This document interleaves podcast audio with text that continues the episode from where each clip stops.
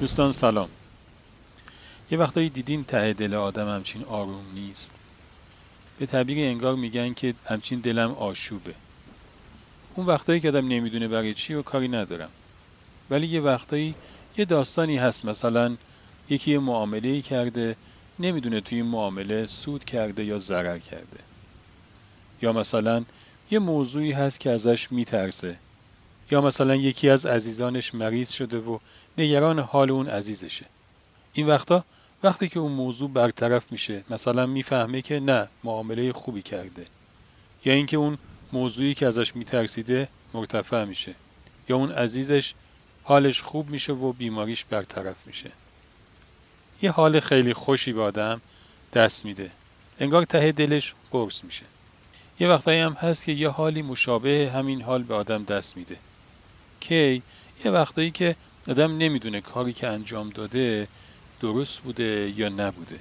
با اینکه پازل اون کاری که داشته انجام می‌داده رو به صورت کامل چیده و به قول معروف شرط وفا رو به جا آورده.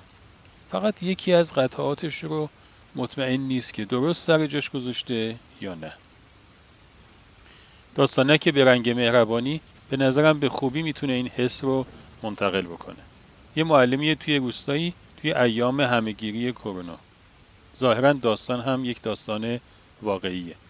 این آقای معلم میاد و کل پسندازش رو می‌خواد که یک ماشین بخره. هم رنگ سفید رو دوست داره و هم رنگ آبیو نمی‌دونه که با این پولی که داره کدوم یک از اینها رو بخره.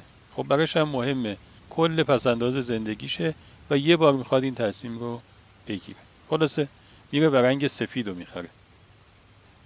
هنوز ته دلش مطمئن نبود که این کاری کرده چقدر کار درستی بوده.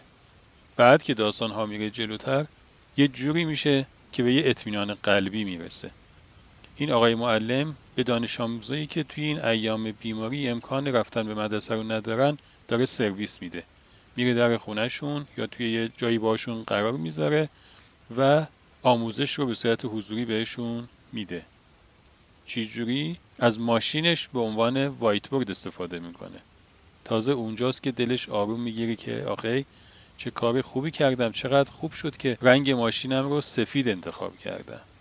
احساسم اینه که این آقای معلم وقتی توی همچین وضعیتی قرار می‌گیره با اینکه واقعا داره لطف می‌کنه به دانش آموزان و داره نهایت وفاداری رو در حق اون بچه ها به جا میاره. ولی این حس اطمینان قلبیش از این تصمیمش به نظرم خیلی حس خوردنی و جذابیه. خدا نگهدار.